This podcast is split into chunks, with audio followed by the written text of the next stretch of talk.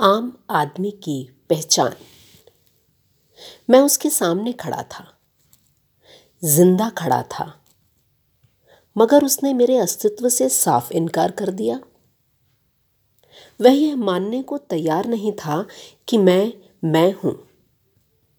और जब तक वह मानता नहीं, मुझे गवर्नमेंट डिपार्टमेंट से रुपए नहीं मिल सकते थे। मैं आपके सामने साक्षात खड़ा हूँ, मैं। प्रमाण क्या है? उसने पूछा। मेरे खड़े होने का? अजी, आप आप हैं, यह मैं कैसे जानूं? मुझे सबूत चाहिए। यार, मैं ज़िंदा हूँ, यह बात कोई अफवाह तो नहीं है? यह मैं कुछ नहीं जानता, मुझे सबूत चाहिए। आप भारतीय संस्कृति पर भरोसा करते हैं? मैंने पूछा। कर सकता हूँ, बशर्ते उससे दफ्तर के काम में बाधा नहीं आए। तो ठीक है, मैं घर जाकर अपनी पत्नी को ले आता हूँ। क्यों? आप उसके माथे पर बिंदी देखिए। मांग में सिंदूर लगा है। मेरे पास मेरे ज़िंदा होने का इससे बढ़कर कोई प्रमाण नहीं। कमाल है। किस बात का? आप भी पढ़े लिखे होकर ऐसी बातें कर रहे हैं? भैया, भारतीय संस्कृति में यही प्रमाण होता है। वह कुछ देर चुप रहा। फिर बोला, आप पति हैं? जी हाँ। वो आपकी पत्नी है। और क्या? क्या सबूत है इस बात का? वह मेरी एकमात्र पत्नी है और मैं उसका एकमात्र पति हूँ। हम शरीफ लोग हैं यार। ऐसा है तो आओ, अपने एरिया के सब इंस्पेक्टर पुलिस से लिखवा लो कि हम शरीफ हैं। आप मेरी कॉलोनी से किसी से पूछ लीजिए।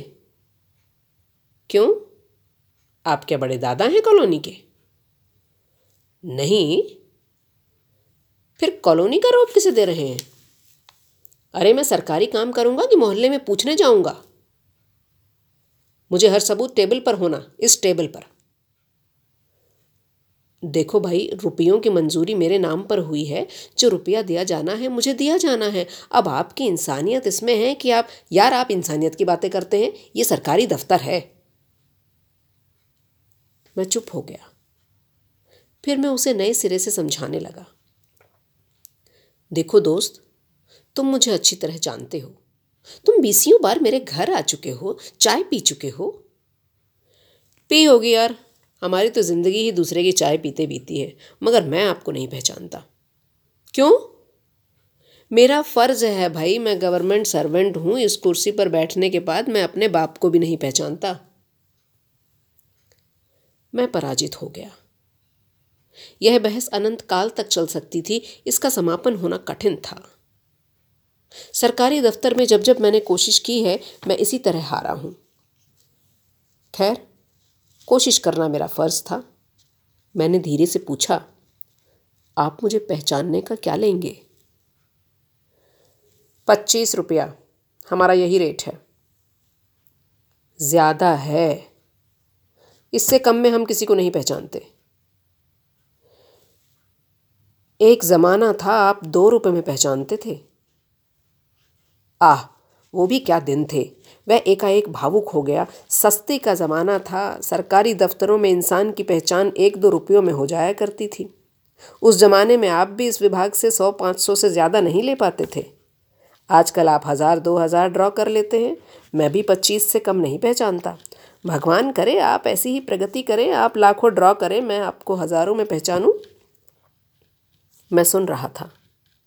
इस देश में जो व्यक्ति एक दर्शन अख्तियार कर लेता है, एक जीवन दृष्टि अपना लेता है, वह सहज में नहीं दिखता मैंने जेब में हाथ डाला, पच्चीस रुपए निकाले और उसकी तरफ़ बढ़ाए। उसने रुपए जेब में रखे, कैश बॉक्स खोला और हज़ार रुपये निकाल कर गिनने लगा।